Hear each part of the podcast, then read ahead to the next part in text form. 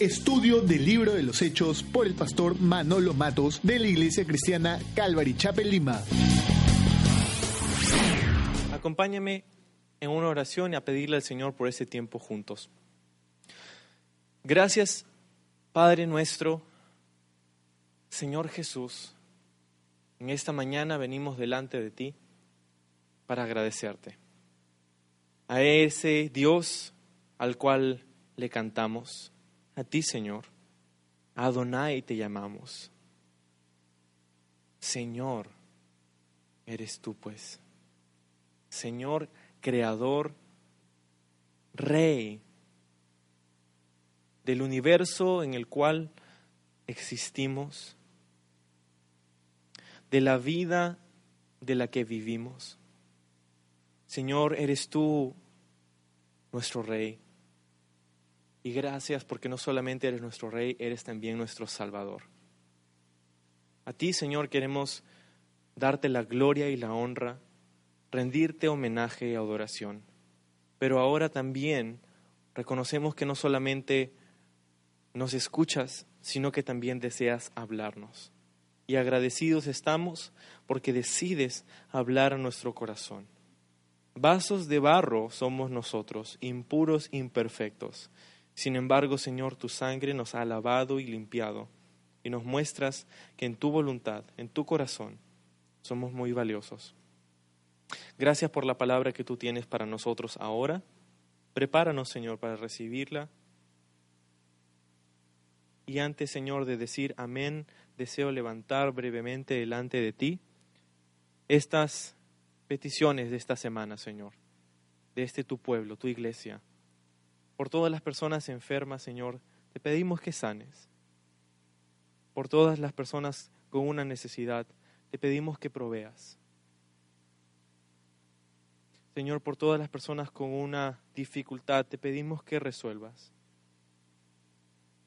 Y por todas las cosas que haces y por toda tu obra en nuestra vida, te damos gracias. En el nombre precioso de Jesús. Amén. Amén.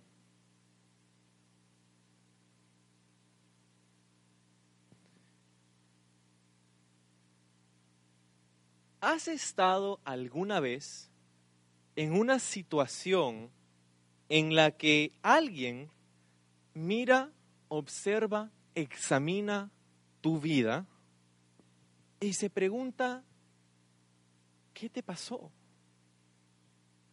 ¿Qué te pasó? ¿Qué te pasó a ti? Quizá es uno de tus compañeros de trabajo. Quizá es uno de tus amigos del colegio. Te preguntan, oye, esa persona que yo conocía hoy, no eres la misma, no eres el mismo. ¿Qué te pasó? Y nosotros decimos, Ah, ¿qué me pasó? Ah, pues ah, crecí, tengo más años, más arrugas, más peso o menos. No, no, no, no me refiero a, a eso, me refiero a tu vida, a cómo vives tu vida, a cómo pasas a través de este mundo en el que existes. ¿Qué te, qué te pasó? ¿Y por qué hacen esa pregunta o por qué harían esa pregunta? Pues porque seguramente esa persona examina tu vida y se da cuenta que hay algo diferente. Se da cuenta que hay algo distinto. Se da cuenta que no eres la misma persona. ¿Qué te pasó? ¿Qué dice la Biblia acerca de lo que debemos hacer en una situación como esa? ¿Qué dicen las escrituras acerca de esa respuesta?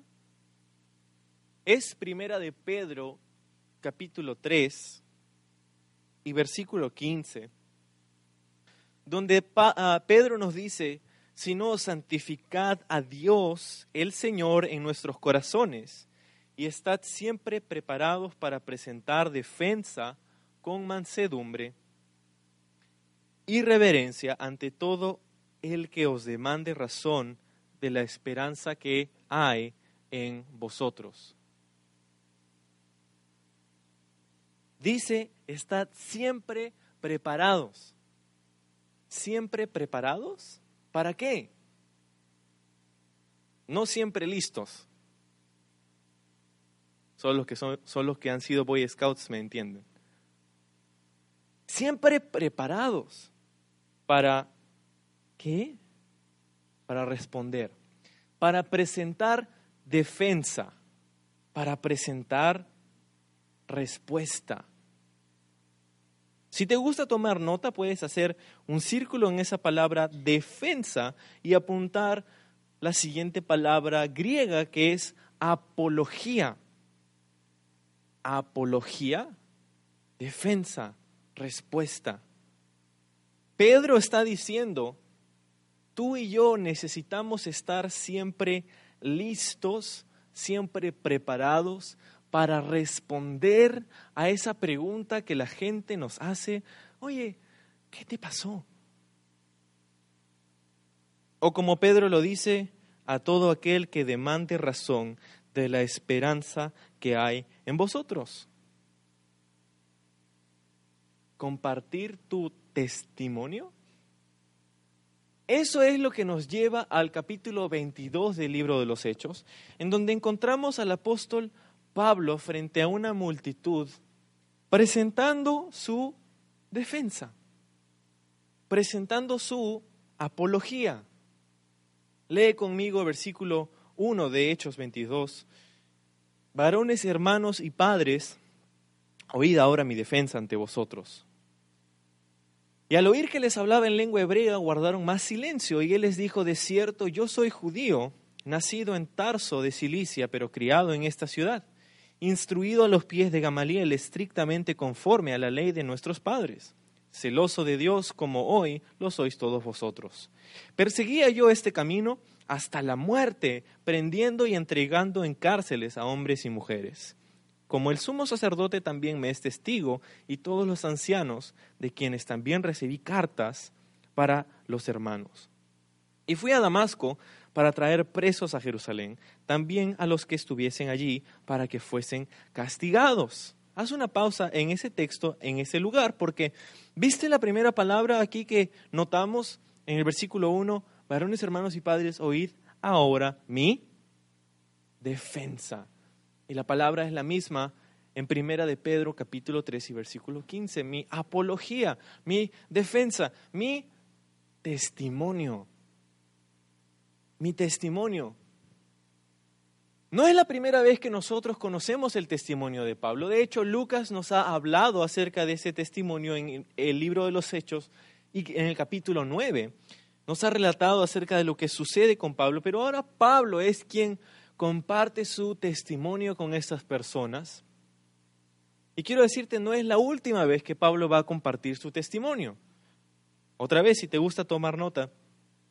Hechos 22, Pablo comparte su testimonio. Hechos 26, Pablo comparte su testimonio. Filipenses capítulo 3, Pablo comparte su testimonio. Primera de Timoteo capítulo 1, Pablo comparte su testimonio. Y en esas veces, en esas ocasiones, lo hace con un propósito. En Hechos 22, el propósito, persuadir a los judíos. En Hechos 26, persuadir a los gentiles en Filipenses 3, está queriendo dar un entendimiento teológico acerca de quién es Dios. En Primera de Timoteo capítulo 1, el objetivo, el propósito, dar ánimo a Timoteo. El testimonio de Pablo entonces servía y sirve para estas cosas, para persuadir a diferentes grupos de personas acerca de la salvación en común que podemos tener en Cristo Jesús, para compartir acerca de lo que Dios ha hecho en nuestras vidas, para compartir acerca de nuestra experiencia con Jesús. Pero no solamente para eso, como vemos en Filipenses 3, para, puede ser también, dar entendimiento teológico o para dar ánimo a las personas. Ah, sí, pero es que ese es el apóstol Pablo, pues. ¿Y su testimonio? No, su testimonio. Tú también tienes un testimonio.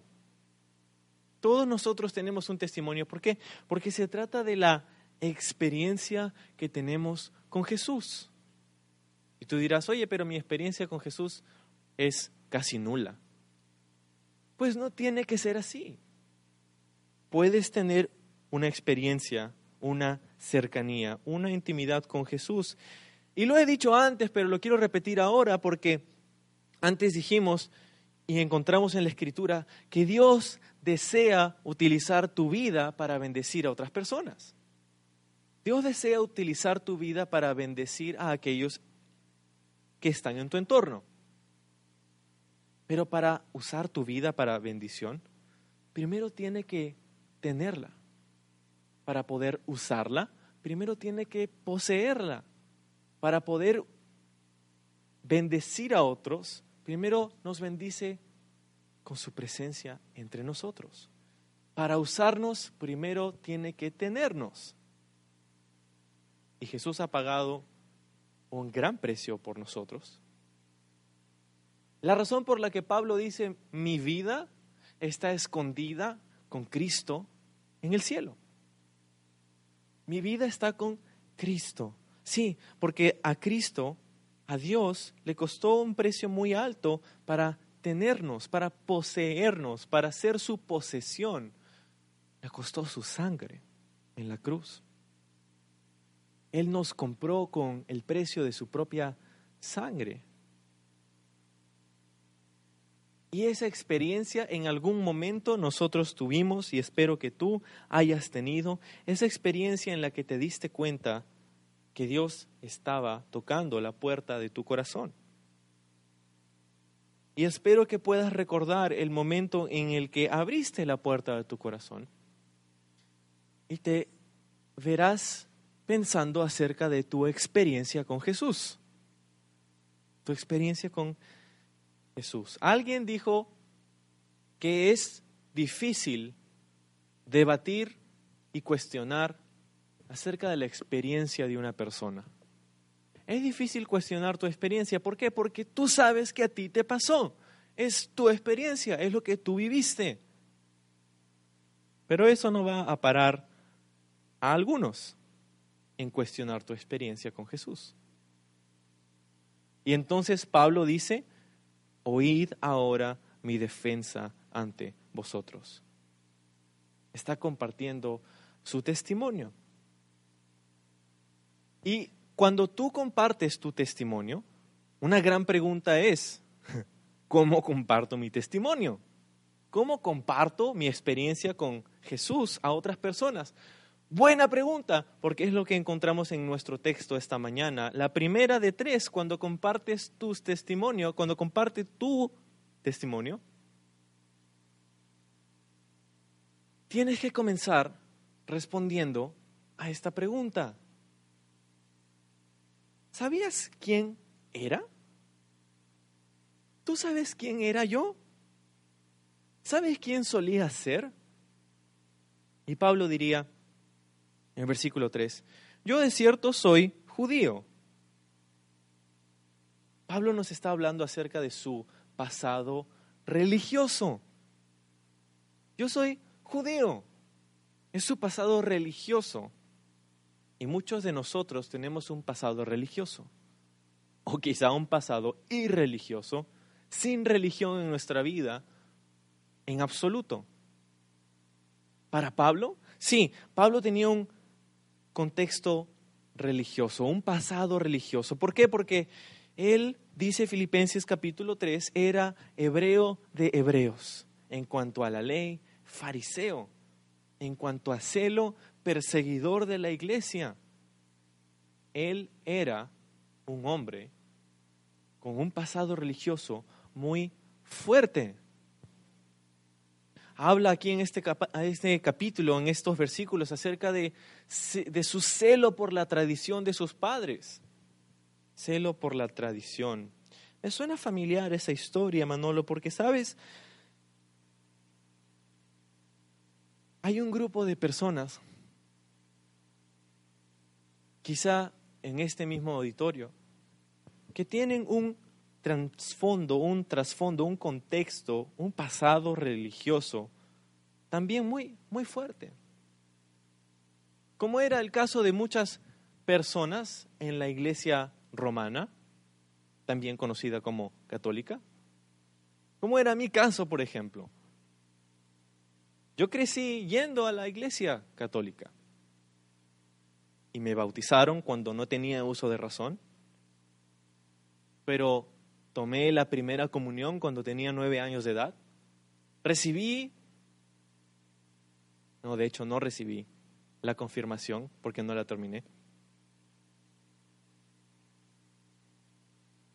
Pero hay tradiciones por las cuales a veces podemos estar tan celosos como Pablo. El celo por la tradición. Y quiero que pienses conmigo porque es fundamental que sepas de dónde vienen esas tradiciones a las que tanto te aferras.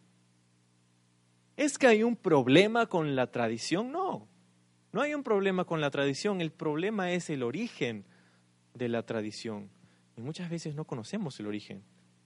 Por ejemplo, ¿alguna vez has hecho o has visto a alguien hacer esto?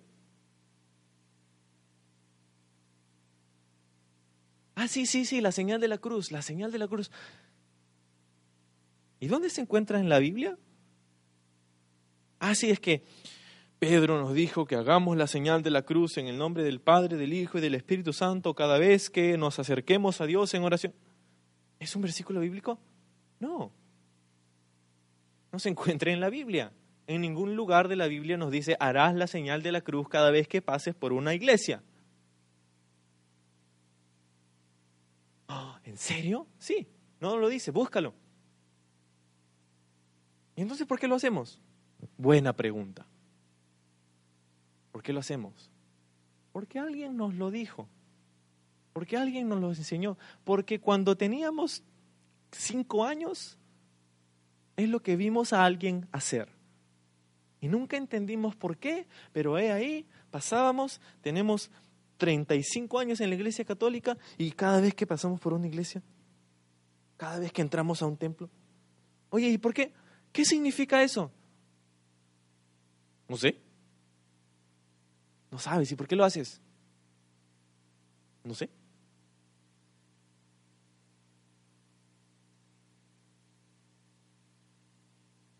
y nos aferramos a una tradición que ni siquiera sabemos de dónde viene.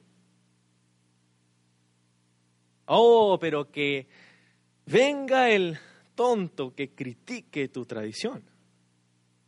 Oye, la señal de la cruz significa algo. ¿Qué significa? ¿De dónde viene? ¿Quién? ¿Me estás juzgando? No, eh, estoy preguntándote sinceramente de dónde viene viene de el sacerdote que me enseñó a hacerlo, qué sé yo de dónde viene. El problema no es la tradición, te dije. Porque sabes que entre nosotros mismos en la iglesia cristiana evangélica tenemos tradiciones. Tradiciones tales como la Santa Cena una vez al mes, los primeros domingos de cada mes, tenemos un tiempo en que participamos de la Santa Cena y tenemos copitas y tenemos unas bandejas con galleta y tenemos un jugo que participamos porque Jesús nos dijo algo. En la Santa Cena harás esto en memoria mía. Y es una tradición que nosotros hacemos. ¿Por qué lo hacemos? Porque Jesús nos lo dijo. Ese es el problema. El origen. ¿Por qué hacemos lo que hacemos? Y es una pregunta que necesitas hacerte acerca de todos los aspectos de tu fe y religiosidad. ¿Por qué haces lo que haces? ¿Es una ofensa hacerte esta pregunta? No, no lo es es un esfuerzo y un ánimo para que pienses acerca del origen de estas tradiciones. Celoso por las tradiciones.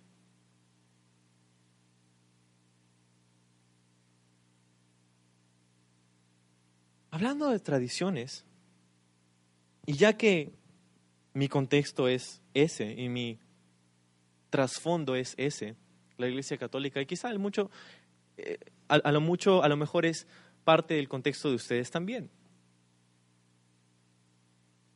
Hablando de tradiciones, hablando de doctrinas. ¿Sabías que la Iglesia romana tiene una doctrina conocida como la transubstanciación? ¿La transubstancia qué? La transubstanciación. ¿De qué se trata? Se trata de que en la Eucaristía, lo que nosotros conocemos como la Santa Cena, los elementos son bendecidos por el sacerdote y después de ser bendecidos por el sacerdote, la doctrina dice, hay un cambio molecular en los elementos de la Eucaristía que mientras que en apariencia son los mismos, en sustancia molecular son en verdad literalmente el cuerpo y la sangre de Jesús. Literalmente. ¿Eso creen? Sí, eso creen. Yo no sabía. Yo tampoco. Pero para resolver algunas dudas, un grupo de científicos en algún momento llevó hostias y vino consagrado después de una misa a un laboratorio para hacer la respectiva prueba y ver si en verdad había un cambio molecular entre una hostia consagrada y otra que no había sido consagrada. Y, oh sorpresa, no había ningún cambio.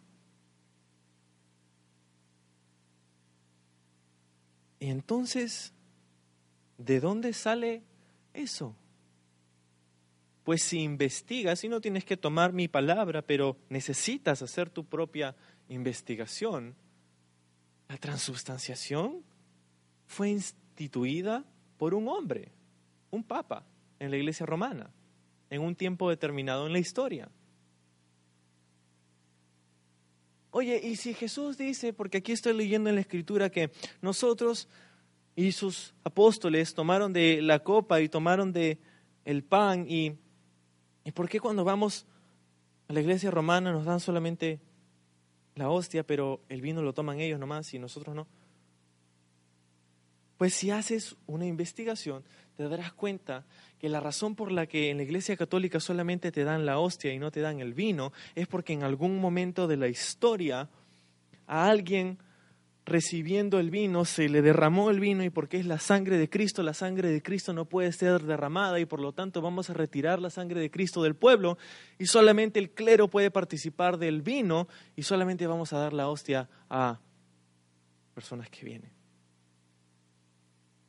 Y esa es la razón por la que tú y yo no podemos participar del vino. Oye, pero me, me, intriga porque, ¿cómo así? ¿Cómo así? Otra vez, investiga. No creas mi palabra solamente, pero si te quedan dudas, busca, investiga quién fue la persona que instituyó esta doctrina te darás cuenta que fue un hombre y fue un papa que en un determinado tiempo de la historia en la iglesia romana, donde había el nacimiento de la iglesia protestante, dijeron, hay una iglesia protestante y estas personas están separándose de nosotros y están haciendo las cosas diferentes que nosotros y nosotros para ratificar delante del pueblo, que nosotros somos la verdadera iglesia, solo nuestros sacerdotes pueden orar por estos elementos y solo nuestros sacerdotes podrán consagrar estos elementos. ¿Y sabes qué sucede cuando nuestros sacerdotes oran por estos elementos? Los elementos se transforman en el cuerpo y la sangre de Jesús. Eso no pasa en la iglesia protestante. Anda si quieres a la iglesia protestante, pero eso no pasa allá. ¿En serio? Sí, Y cada, y no es por, quiero evitar el, la llamada de teléfono o la conversación después del servicio. Oye, ¿estás maldiciendo? No, no, no, no. ¿Estás criticando? No, estamos hablando de la realidad. Porque seríamos necios en no cuestionarnos el origen de estas tradiciones que por tanto tiempo nos han tenido presos. Y las tradiciones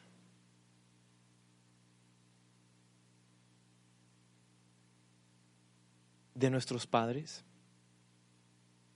son las tradiciones que muchas veces nos alejan de la misma presencia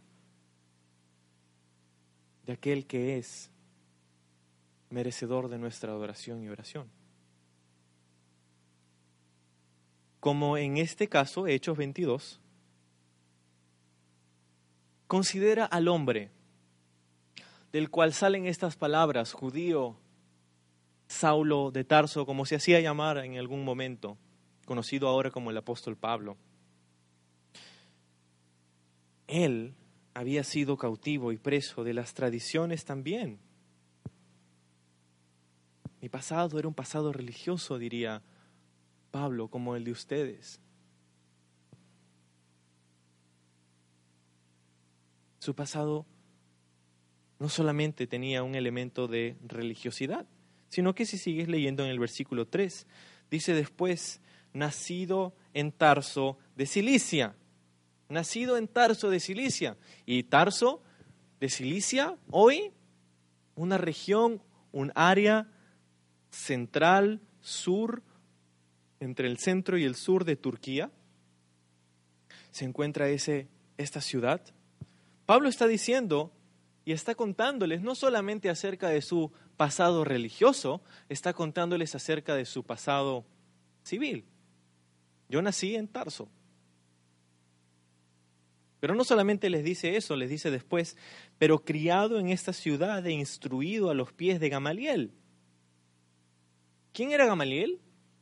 Gamaliel era, era, era uno de los más prominentes rabinos judíos en el día de Pablo. Miembro del consejo o concilio en Jerusalén conocido con el nombre del Sanedrín.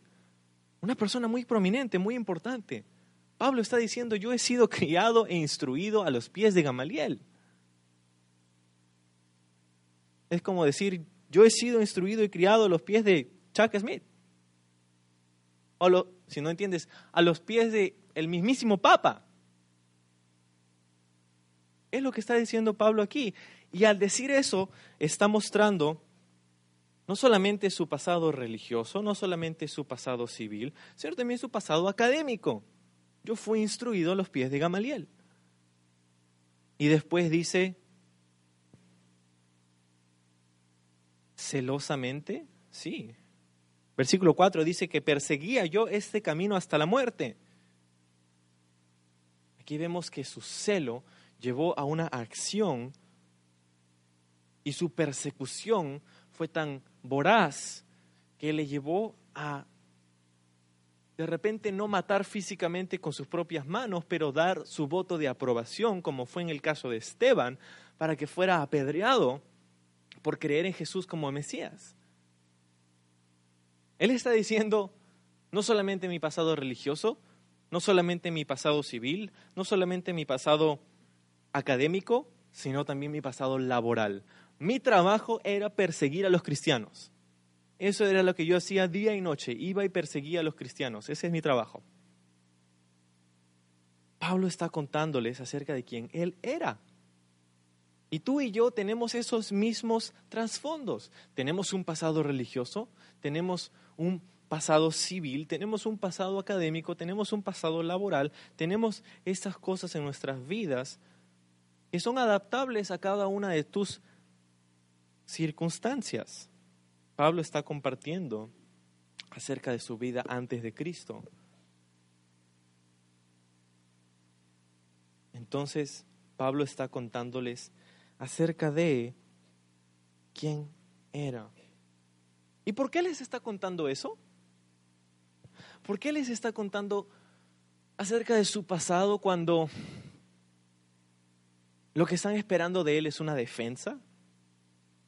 Pues porque Él sabe que lo que necesita hacer en este tiempo es compartir acerca de Jesús. Y su testimonio sería un, una herramienta, un canal a través del cual Él podrá compartir acerca de Jesús. Cuando compartes tu testimonio, recuerda siempre eso, recuerda que se trata acerca de Jesús. A veces contamos nuestro testimonio y decimos, sí, cuando yo y yo y yo y yo y yo y después yo y después yo también y después vi que yo y yo y Jesús. Se trata acerca de Jesús, recuerda eso. ¿Y por qué haríamos mención acerca de que se trata acerca de Jesús? Porque quiero que observes lo que Pablo está tratando de hacer. Pablo está tratando siendo consecuente con el deseo ardiente de su corazón de que ellos, sus compatriotas los judíos, tuvieran un conocimiento salvador en Jesús. Un conocimiento que salvaría sus almas de las garras de la tradición y del mismo infierno. Estaba compartiendo con ellos, pero quiero que pienses acerca de esta multitud. ¿Qué acababan de hacer ellos en el capítulo 21? Estaban buscando matarle. Fuera de aquí con este, vamos a matarle. ¿Y qué está haciendo Pablo? Está compartiéndoles el mensaje de la salvación. Eso se llama amor. Ellos estaban a punto de matarle y él estaba a punto de compartirles la mejor bendición que ellos podrían recibir en toda su vida. Eso se llama amor. Pero Pablo no solamente compartiría acerca de quién él era, sino que la segunda de tres partes en cuanto a nuestro testimonio es que así éramos, pero algo pasó. Y la otra pregunta es, ¿qué pasó? ¿Qué pasó? Y lo que Pablo está diciendo a partir del versículo 6 es justamente qué pasó. Versículo 6. Pero aconteció que yendo yo al lugar cerca de a llegar cerca de Damasco, como a mediodía, de repente me rodeó mucha luz del cielo y caí al suelo y oí una voz que me decía, Saulo, Saulo, ¿por qué me persigues? Yo entonces respondí, ¿quién eres, Señor? Y me dijo, yo soy Jesús de Nazaret, a quien tú persigues. Y los que estaban conmigo vieron a la verdad la luz y se espantaron, pero no entendieron la voz que hablaba conmigo. Y le dije, ¿qué haré, Señor? Y el Señor me dijo, levántate y vete a Damasco y ahí se te dirá todo lo que está ordenado que hagas. 11. Como no como yo no veía a causa de la gloria de la luz, llevado de la mano por los que estaban conmigo, llegué a Damasco. Entonces uno llamado Ananías, varón piadoso según la ley, que tenía buen testimonio de todos los judíos que allí moraban, vino a mí y acercándose me dijo, hermano Saulo, recibe la vista. Y yo en aquella misma hora recobré la vista y lo miré. Y él dijo, el Dios de nuestros padres te ha escogido para que conozcas su voluntad y veas al justo y oigas la voz de su boca porque serás testigo suyo a todos los hombres de lo que has visto y oído. Ahora pues, ¿por qué te detienes? Levántate y bautízate, y lava tus pecados invocando su nombre. Y me aconteció, vuelto a Jerusalén, que orando en el templo me sobrevino un éxtasis, y le vi que me decía, date prisa y sal prontamente de Jerusalén, porque no recibirán tu testimonio acerca de mí. Yo le dije, Señor, ellos saben que yo encarcelaba y azotaba en todas las sinagogas a los que creían en ti. Y cuando se derramaba la sangre de Esteban, tu hijo, yo mismo también estaba presente y consentía en su muerte y guardaba las ropas de los que le mataban. Pero me dijo, ve, porque yo te enviaré lejos a los gentiles. Haz una pausa allí, porque Pablo no solamente les ha contado quién él era. ¿Sabías quién era yo? Si no, les está contando qué le pasó. ¿Qué le pasó? Y verdaderamente, ¿qué le pasó? Pues tuvo un encuentro con Jesús. Y creo que tu testimonio se reduce a esa misma frase. El testimonio de todos los hijos de Dios se reducen a una simple frase. A veces cuando se nos pide, oye, comparte tu testimonio, por favor. Era una tarde fría de 1500, cuando mi tatarabuelo, y tres horas más tarde todos...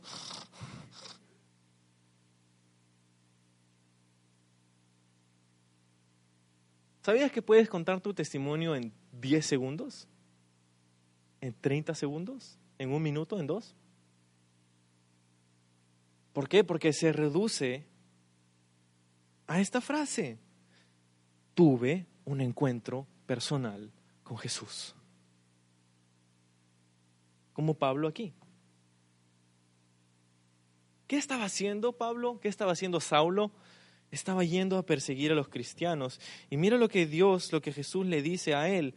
En versículo 7, Saulo, Saulo, ¿por qué me persigues?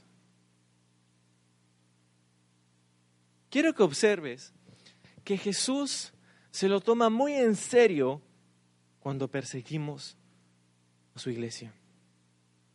Jesús se lo toma personal cuando alguien persigue a su iglesia. Saulo, Saulo, ¿por qué me persigues? ¿Es que Pablo, es que Saulo estaba persiguiendo a Jesús?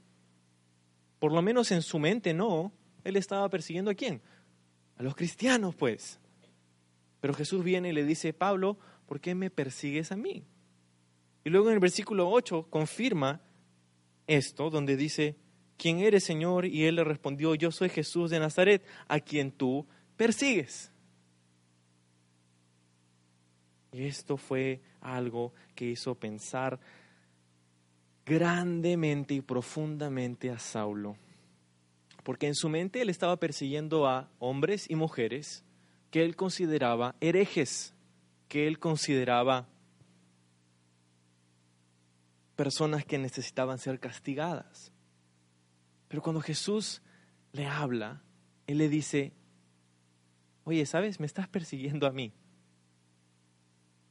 ¿Y qué nos hace pensar eso? Por un lado, nos hace gozarnos en el hecho de saber que Dios es tan íntimo con su iglesia, que Jesús es tan personal con nosotros, que si alguien nos persigue a nosotros, en realidad Él dice, no te están persiguiendo a ti, me están persiguiendo a mí. Pero por otro lado, es una exhortación y un ánimo a nosotros. ¿Por qué? Porque a veces escuchamos y a veces escucho de algunas personas que hablan acerca de otras congregaciones u otras iglesias y dicen, oye, que aquí, que son tal por cual, que mira aquel esto, que mira aquel otro. Que... No, no, no, no. Tú y yo tenemos que tener mucho cuidado de cómo nos expresamos acerca de la iglesia, de cómo hablamos, de cómo nos dirigimos acerca de esta u otra congregación. ¿Por qué? Porque Jesús se lo toma muy personal tenemos que tener mucho cuidado acerca de cómo hablamos acerca de la iglesia, porque recuerda, somos la novia de Jesús.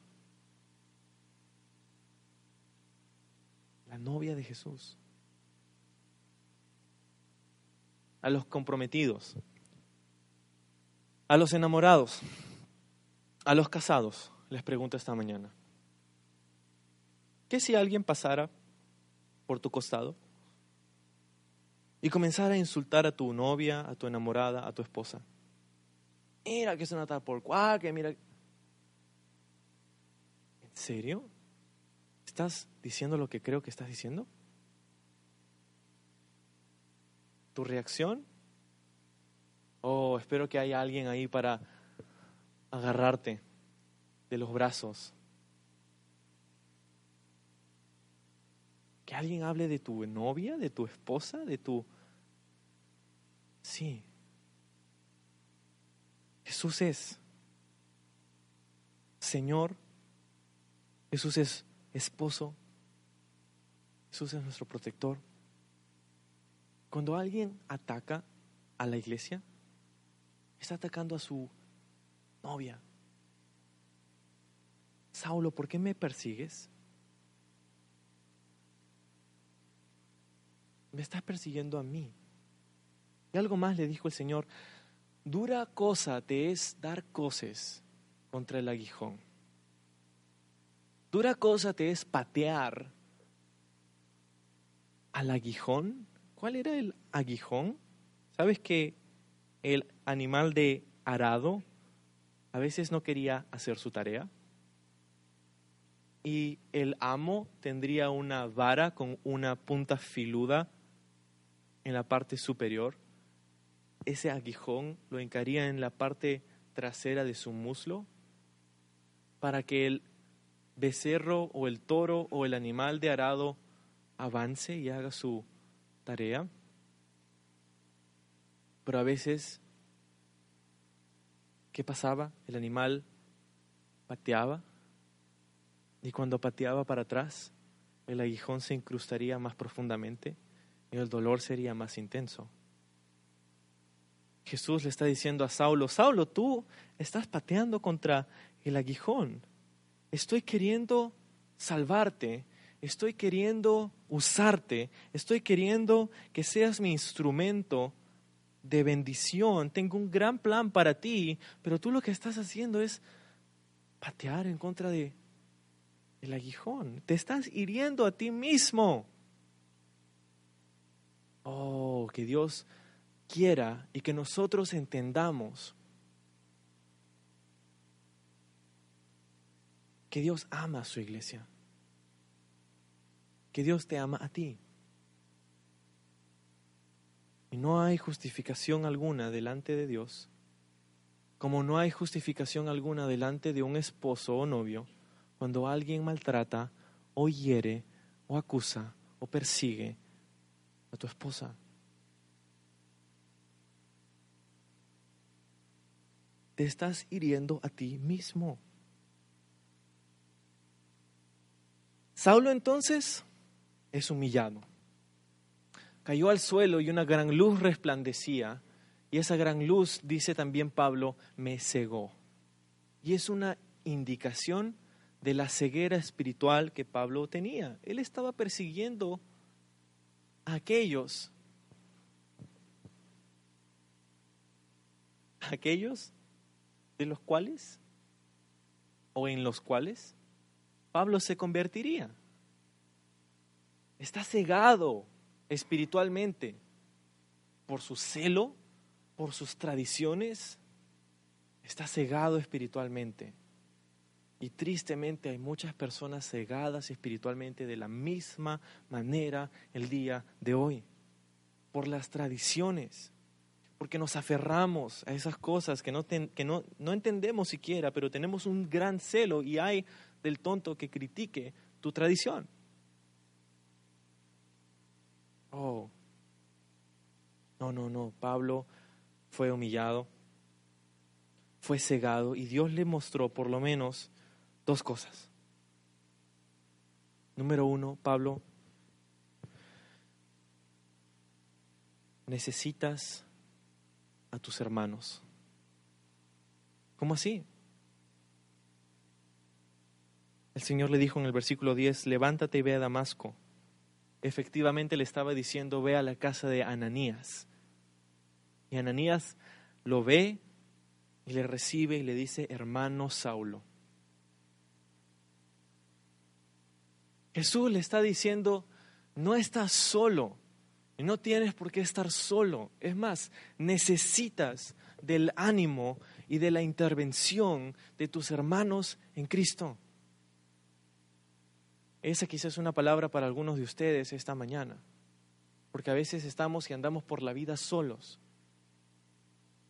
Y andamos ahí pensando que, bueno, pues aquí estoy, estoy solo, el cristianismo y mis hermanos en la fe solamente los veo los domingos y ya nada más y no me importa. No, no, no, no. El Señor le muestra a Saulo, necesitas de Ananías. En el cuerpo de Cristo nos necesitamos los unos a los otros. Ese compañerismo, esa unión necesita existir entre nosotros gracias al Espíritu de Dios. Número uno y número dos le dice en el versículo 16, a través de Ananías, ¿por qué te detienes? Levántate y bautízate y lava tus pecados, invocando su nombre. Lo segundo que el Señor le muestra a Saulo es que no solamente necesita de sus hermanos, sino que necesita obedecer a Dios. Necesita obedecer, necesita bautizarse. Oye, oye, oye, espera, espera, espera, porque yo he escuchado por ahí, en algunas iglesias, que dicen que si no soy bautizado, no soy salvo. Que si no he sido bautizado, no tengo parte, ni voz, ni voto en el cuerpo de Cristo, ni en el reino de Dios. Y algunos dicen, mira este versículo, ahí dice, levántate y bautízate, lava tus pecados, invocando su nombre. No, no, pero léelo detenidamente y léelo otra vez. Levántate y bautízate y lava tus pecados invocando su nombre. Levántate y bautízate es una frase, lava tus pecados invocando su nombre es otra. Si tradujeras literalmente la intención del griego original en este versículo, como un erudito del griego koiné lo hizo, este versículo diría, levántate y bautízate y lava tus pecados, habiendo invocado su nombre. Hermanos, el bautizo es importante, es muy, muy, muy importante, tan importante que Jesús dijo, haced discípulos y bautizarlos en el nombre del Padre, el Hijo y del Espíritu Santo. Pero el bautismo no es necesario para tu salvación. El bautismo no tiene nada que ver con tu salvación. El bautismo tiene que ver con tu identificación con Jesús. Y cuando te bautizas estás diciendo, yo me identifico con Jesús en su muerte y en su resurrección. Estás diciendo, yo me identifico delante de todos los que me ven como un discípulo de Jesús. Tiene que ver con eso, no con tu salvación. Oye, ¿y, cómo así? A ver, ¿dónde dice en la Biblia? Pues recuerdas en esa ocasión, en ese momento, cuando Jesús estaba colgado en una cruz. Ambos de sus costados habían otros dos hombres, ellos criminales. Estaban crucificados a uno a cada lado de Jesús. Y uno de ellos Casi al final vio a Jesús y se arrepintió. Le dijo, acuérdate de mí, Jesús, cuando estés en tu gloria. ¿Qué le dijo Jesús? Le dijo, en verdad te digo que hoy mismo estarás conmigo en el paraíso. No, pero tienes que bajarle de la cruz para bautizarle porque si no, no puede. Oh. Sí, no, no se bautizó. Y Jesús le dijo, estarás conmigo en el paraíso. El bautismo no es un requisito para tu salvación. ¿Por qué? Porque somos salvos por gracia. Somos salvos por gracia a través de la fe, no por obras. Y el bautismo es una obra.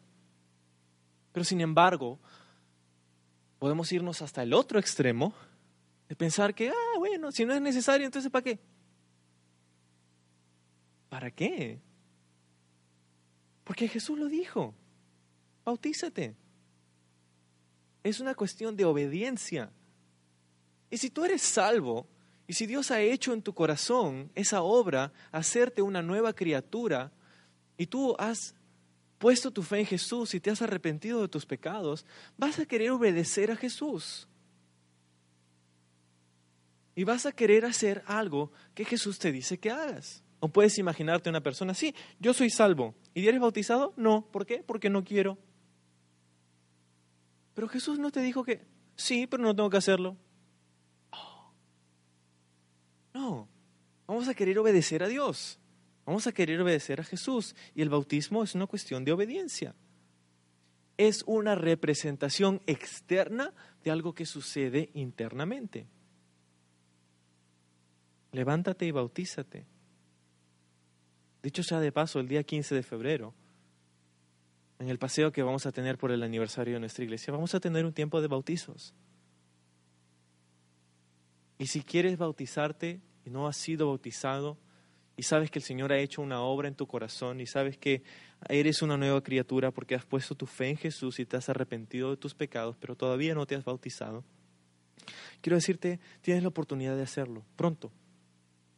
Y si deseas hacerlo, conversa conmigo al final del servicio. Y no pierdas esa oportunidad. Es una cuestión de obediencia. Sin embargo, esas son las dos cosas que Pablo le dice, o que Dios le dice a Pablo. Necesitas de tus hermanos inmediatamente y necesitas obedecerme. Pero entre esas dos cosas hay versículos 14 y 15 que nos dice algo muy, muy importante. Dice, el Dios de nuestros padres te ha escogido para que conozcas su voluntad y veas al justo y oigas la voz de su boca, porque serás testigo suyo a todos los hombres de lo que has visto y oído. Hazte un favor y subraya este versículo en tu Biblia. Resalta este versículo, memoriza este versículo, medita acerca de este versículo, porque lo que dice aquí es que tú has sido escogido por Dios para que conozcas su voluntad. Oye, oye, pero ¿y cómo yo sé si he sido escogido por Dios? Yo no sé. ¿No sabes? Escógele y lo sabrás. Escoge a Dios y sabrás si Él te ha escogido a ti. ¿Para qué hemos sido escogidos? Para que conozcamos su voluntad. Oh, hay tantos cristianos que se pasan la vida preguntándose, ¿cuál será la voluntad de Dios para mi vida? Dice aquí que Dios nos ha escogido para que conozcamos su voluntad. Pablo diría en otra de sus epístolas que Dios no desea que nosotros seamos ignorantes acerca de su voluntad. ¿Sabes cuál es la voluntad de Dios para ti? Lo digo, para que se acabe tu búsqueda. Que seas santo y que pases la eternidad con Él en el cielo. Esa es su voluntad para tu vida. Y ambas pueden ser posibles gracias al sacrificio de Jesús en la cruz y por ninguna otra cosa. ¿Se acabó tu búsqueda? Sí. Pero hay un problema porque a veces confundimos la voluntad de Dios con el plan de Dios. Y son dos cosas separadas. La voluntad de Dios, Dios no desea que seamos ignorantes acerca de su voluntad. Y Dios nos dice su voluntad, Dios no nos esconde su voluntad. Jeremías nos dice, yo tengo planes de bien para ti, para darte un futuro, una esperanza. Dios no nos esconde su voluntad, sin embargo, su plan es diferente, porque su plan es cómo va a llevar a cabo su voluntad. Y a veces Dios escoge no revelarnos todo su plan porque sabe que de repente nos desanimaríamos, porque sabe que de repente erraríamos, sabe que de repente tomaríamos una decisión equivocada. Por eso es que Dios nos muestra su plan paso a paso. Por eso es que Dios no te da paso dos sin que antes tomes paso uno. Porque Dios desea que dependas de Él y no del plan. Pero su voluntad, su voluntad es que seas santo y que pases la eternidad con Él en el cielo, gracias a Jesús. Entonces, Pablo les está diciendo, ¿sabes quién era? Yo era así, judío, todo el contexto de mi vida, pero algo pasó. Algo pasó, tuve un encuentro personal con Jesús. Y Pablo está a punto de contarles la tercera parte de cualquier testimonio. Típicamente tu testimonio debería tener tres partes. ¿no? Número uno, lo hemos visto, quién eras. Número dos, qué pasó. Y número tres, Pablo está a punto de decirles ahora quién es él hoy. Ya te conté lo que era, ahora te conté lo que pasó, ahora déjame contarle quién soy el día de hoy. Y mientras que Pablo está listándose para contarles eso, mira lo que dice el versículo 22. Y le oyeron hasta esta palabra. Entonces alzaron la voz diciendo, quita de la tierra a tal hombre porque no conviene que viva. Y como ellos gritaban y arrojaban sus ropas lanzaban polvo al aire, mandó el tribuno que le metiesen en la fortaleza y ordenó que fuese examinado con azotes para, que, para saber por qué causa clamaban así contra él. Cuando le ataron con correas, Pablo dijo al centurión que estaba presente, ¿os es lícito azotar a un ciudadano romano sin haber sido condenado? Cuando el centurión oyó esto, fue y dio aviso al tribuno diciendo, ¿qué vas a hacer? Porque este hombre es ciudadano romano. Vino el tribuno y le dijo, dime, Pablo, Saulo, ¿eres tú ciudadano romano? Y él dijo, sí. Respondió el tribuno, yo con gran suma adquirí esta ciudadanía. Entonces Pablo le dijo, pero yo lo soy de nacimiento. Así que luego se apartaron de él los que iban a dar tormento, y aún el tribuno, al saber que era ciudadano romano, también tuvo temor por haberle atado. Al día siguiente, queriendo saber de cierto la causa por la cual le acusaban los judíos, le soltó de las cadenas y mandó venir a los principales sacerdotes y a todo el concilio, y sacando a Pablo, les presentó ante ellos.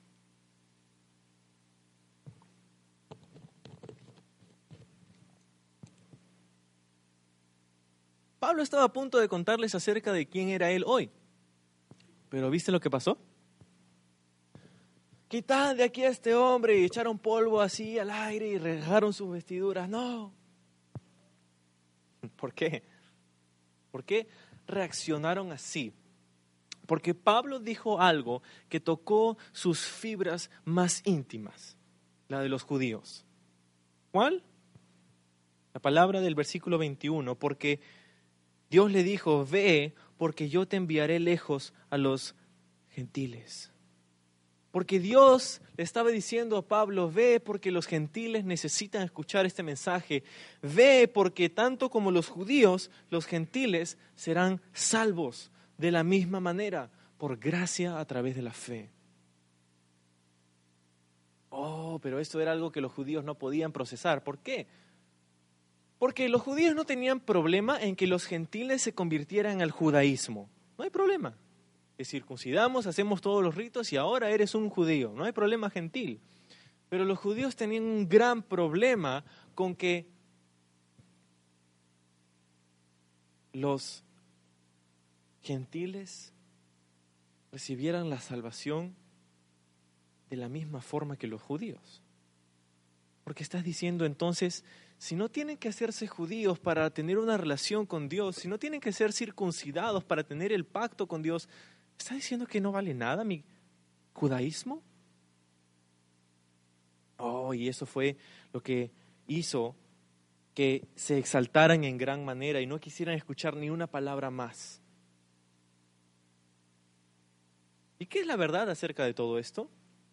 La verdad es que sí, ser judío, Pablo diría, aprovecha para mucho si guardas la ley. Pero tengo noticias para ustedes. Nadie puede guardar la ley. ¿Por qué? Porque todos hemos fallado por lo menos en un punto. Y refiriéndome otra vez a la Iglesia Católica, muchas veces cuando les decimos, yo soy cristiano, ¿cristiano? ¿Católico? No, evangélico. Oh. ¿Y qué hacen? Ah? ¿Y siguen los diez mandamientos? ¿Como nosotros? Como ustedes. Mm. Tengo noticias para ti. Sí, tenemos los mismos diez mandamientos. Adoramos al mismo Dios. Pero, ¿sabes? Reconocemos que no podemos agradarle nuestras fuerzas. ¿Y qué piensas después de... ¿Qué hay después de la muerte. ¿Hay vida? ¿Le preguntas a un católico? ¿Me hubieras preguntado a mí en ese momento? Hubiera dicho, sí, pues algún momento después de la muerte ah, vas a estar delante de Dios y Dios va a ver tus obras buenas y tus obras malas y si has hecho más obras buenas que malas vas a ir al cielo. Oye, ¿y de dónde sacaste eso? Ah? ah, es que eso es lo que creo, pues. Hay doctrina pagana, todos los paganos creemos así. ¿Y qué? En la Biblia... Sí, pues, y aparte, bueno, yo no he matado a nadie, ¿no? Total. Soy una buena persona, tengo buenas obras. ¿Qué, qué peligro? Tú le preguntas, oh, entonces, ¿quién va a ir al infierno? Ah, pues, no sé, los asesinos, pues para eso es el infierno. ¿Y los mentirosos? Ah, pues si todo el mundo es mentiroso, ¿cómo van a ir al infierno. ¿Puedo enseñarte un versículo? Ok. Oh, los mentirosos también. Uh, no sabía.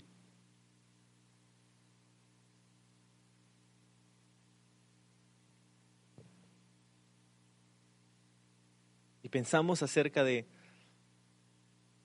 algo tan importante como tu destino eterno y creemos que nuestra creencia, porque creemos que así debería ser Dios, y creemos que Dios debería actuar como nosotros creemos, y por eso entonces Dios va a hacer lo que... No, Dios no va a hacer lo que tú quieres, Dios va a hacer lo que Él quiere. Pero ¿sabes qué es lo bueno? Que Dios nos ha dicho lo que va a hacer y nos ha dicho que va a haber un juicio. Y ese juicio, para algunos, será un juicio de condenación, pero para otros será un juicio de recompensa. ¿Y qué determina ese juicio? Si has puesto tu fe en Jesús, si te has arrepentido de tus pecados. Si te has arrepentido de tus pecados, si has puesto tu fe en Jesús, ¿Sabes que todos los seres humanos, todas las almas que han existido y existen y existirán en este mundo algún día de seres humanos, estaremos algún día delante de la presencia de Dios en un juicio, cristianos y no cristianos? Pero para aquellos que hemos nacido de nuevo, aquellos que hemos puesto nuestra fe en Jesús y nos hemos arrepentido de nuestros pecados, nosotros tendremos un juicio de recompensa. ¿Por qué? Porque mi castigo fue pagado en Jesús, porque mi condena fue impuesta sobre la cruz de Jesús. Y mi justicia ahora no es mi justicia, es la justicia de Jesús. Y por eso puedo tener un juicio de recompensa, porque Dios en su gracia y misericordia me perdonó en la sangre de Jesús un precio muy alto. Y ahora me puede recompensar por las buenas obras que yo hago para Él en agradecimiento. Oh, pero si, eh, no puede Jesús, bueno, eh, yo tengo buenas obras, malas obras y algún día veremos. ¿Algún día veremos? Sí, pues yo, como te dije, yo, yo no he matado a nadie, yo solamente... ¿Has pecado? Sí, pues, pero déjame hacerte una pregunta. ¿Cuántos pelos necesitan haber en tu comida para que te molesten? ¿Tres? ¿Cuatro? ¿Cuántas cucarachas necesitan haber en tu sopa para que te den asco? ¿Cinco? No, ¿verdad? Una. Oh, saca este plato, yo no quiero comer. ¿Qué pasa? A mí me ha pasado. Por eso te digo. ¿Y por qué crees que no será lo mismo para con Dios? Y nuestra vida cuando se trata acerca de algo tan repugnante como el pecado. Ah, pero tengo más buenas obras. O sea que porque tienes muchos fideos y solamente tres cucarachas, mm, tienes razón.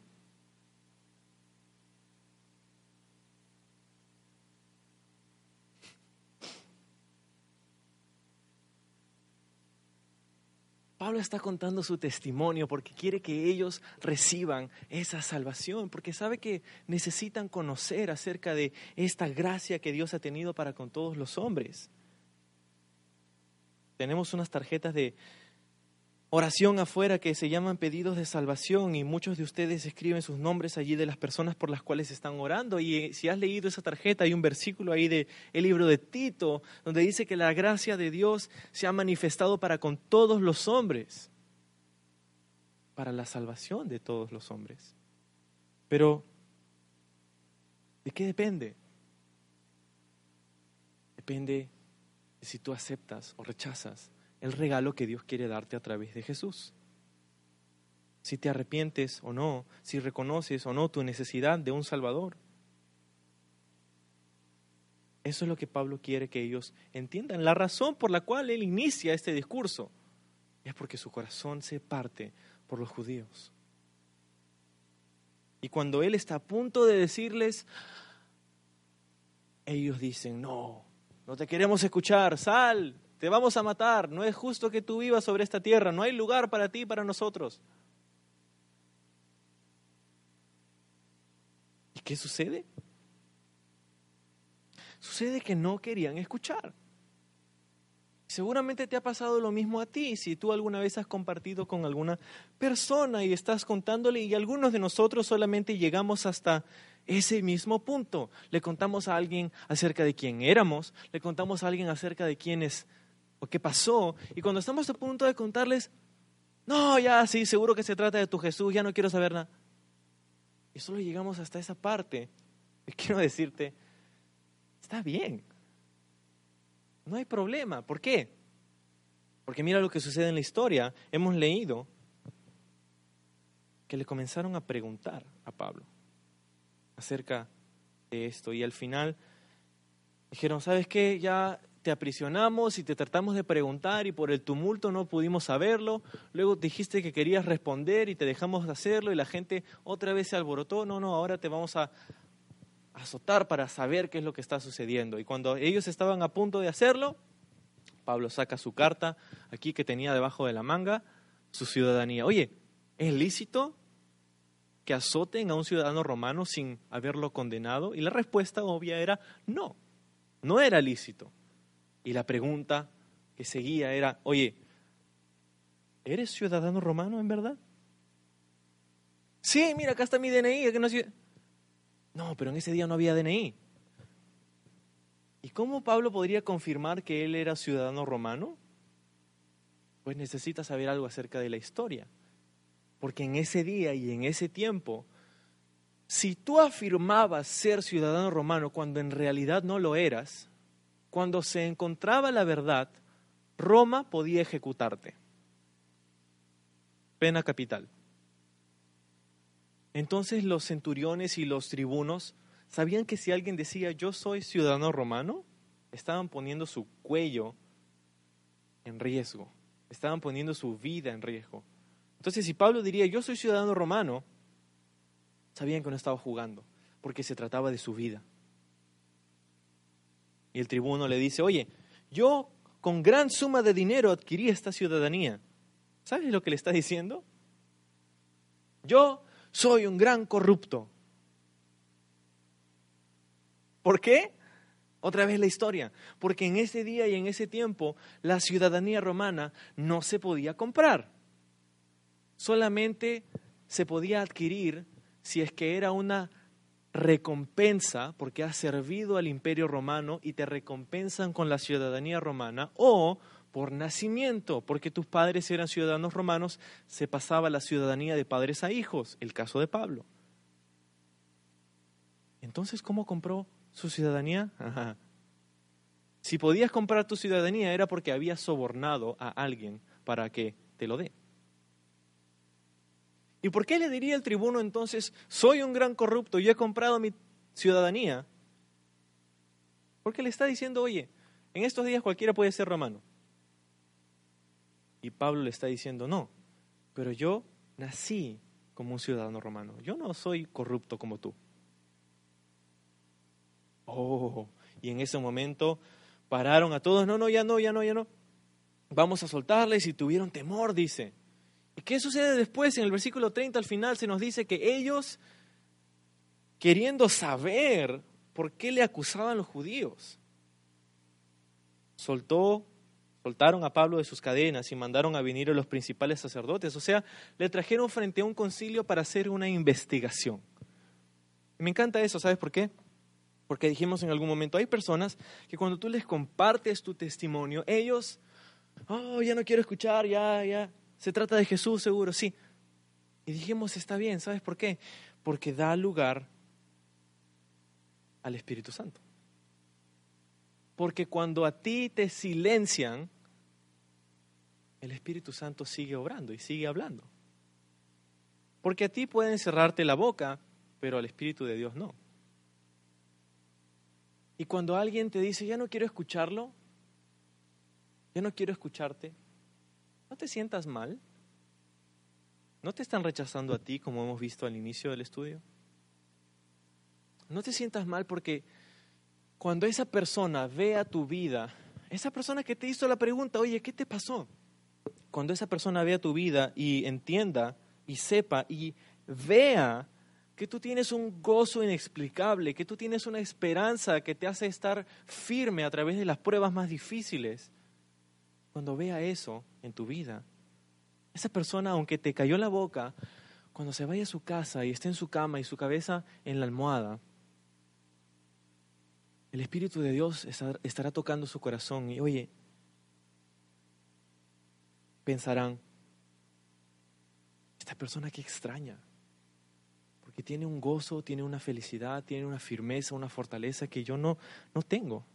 Exacto, el Espíritu de Dios. El Espíritu de Dios puede obrar a pesar de que tú hayas sido rechazado. Ah, ya me rechazaron, entonces ya no voy a compartir.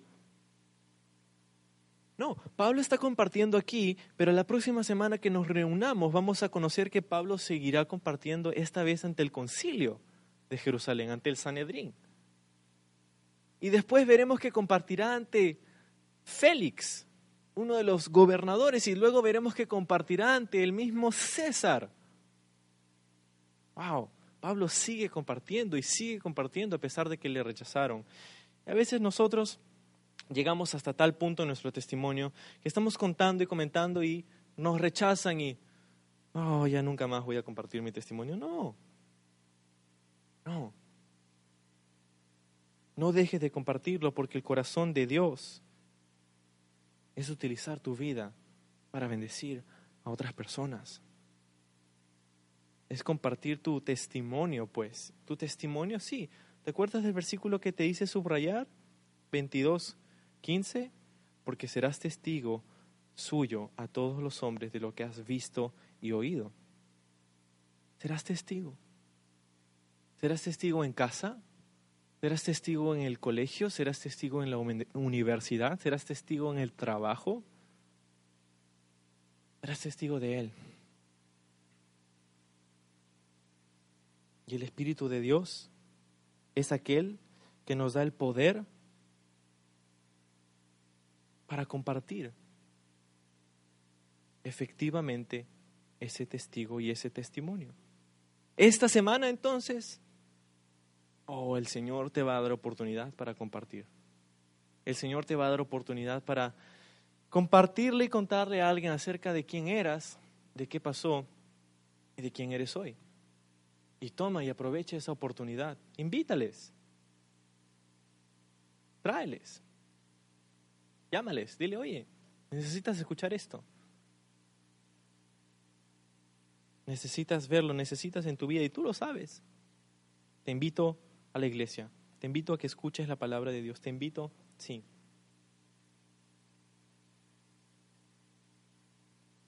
Vamos a orar. Señor Jesús, te damos gracias porque tenemos un testimonio, Señor. Te damos gracias, Padre, porque gracias a ti nosotros tenemos un mensaje. Te damos gracias porque nos has salvado a través del el sacrificio de tu Hijo Jesús. Y Señor, tenemos un antídoto, tenemos una cura, tenemos un testimonio y deseamos ser de testimonio ante aquellos que no te conocen. Ayúdanos esta semana, Señor, a compartir ese testimonio de nuestra vida, nuestra experiencia contigo, nuestra intimidad contigo. En tu nombre oramos. Amén.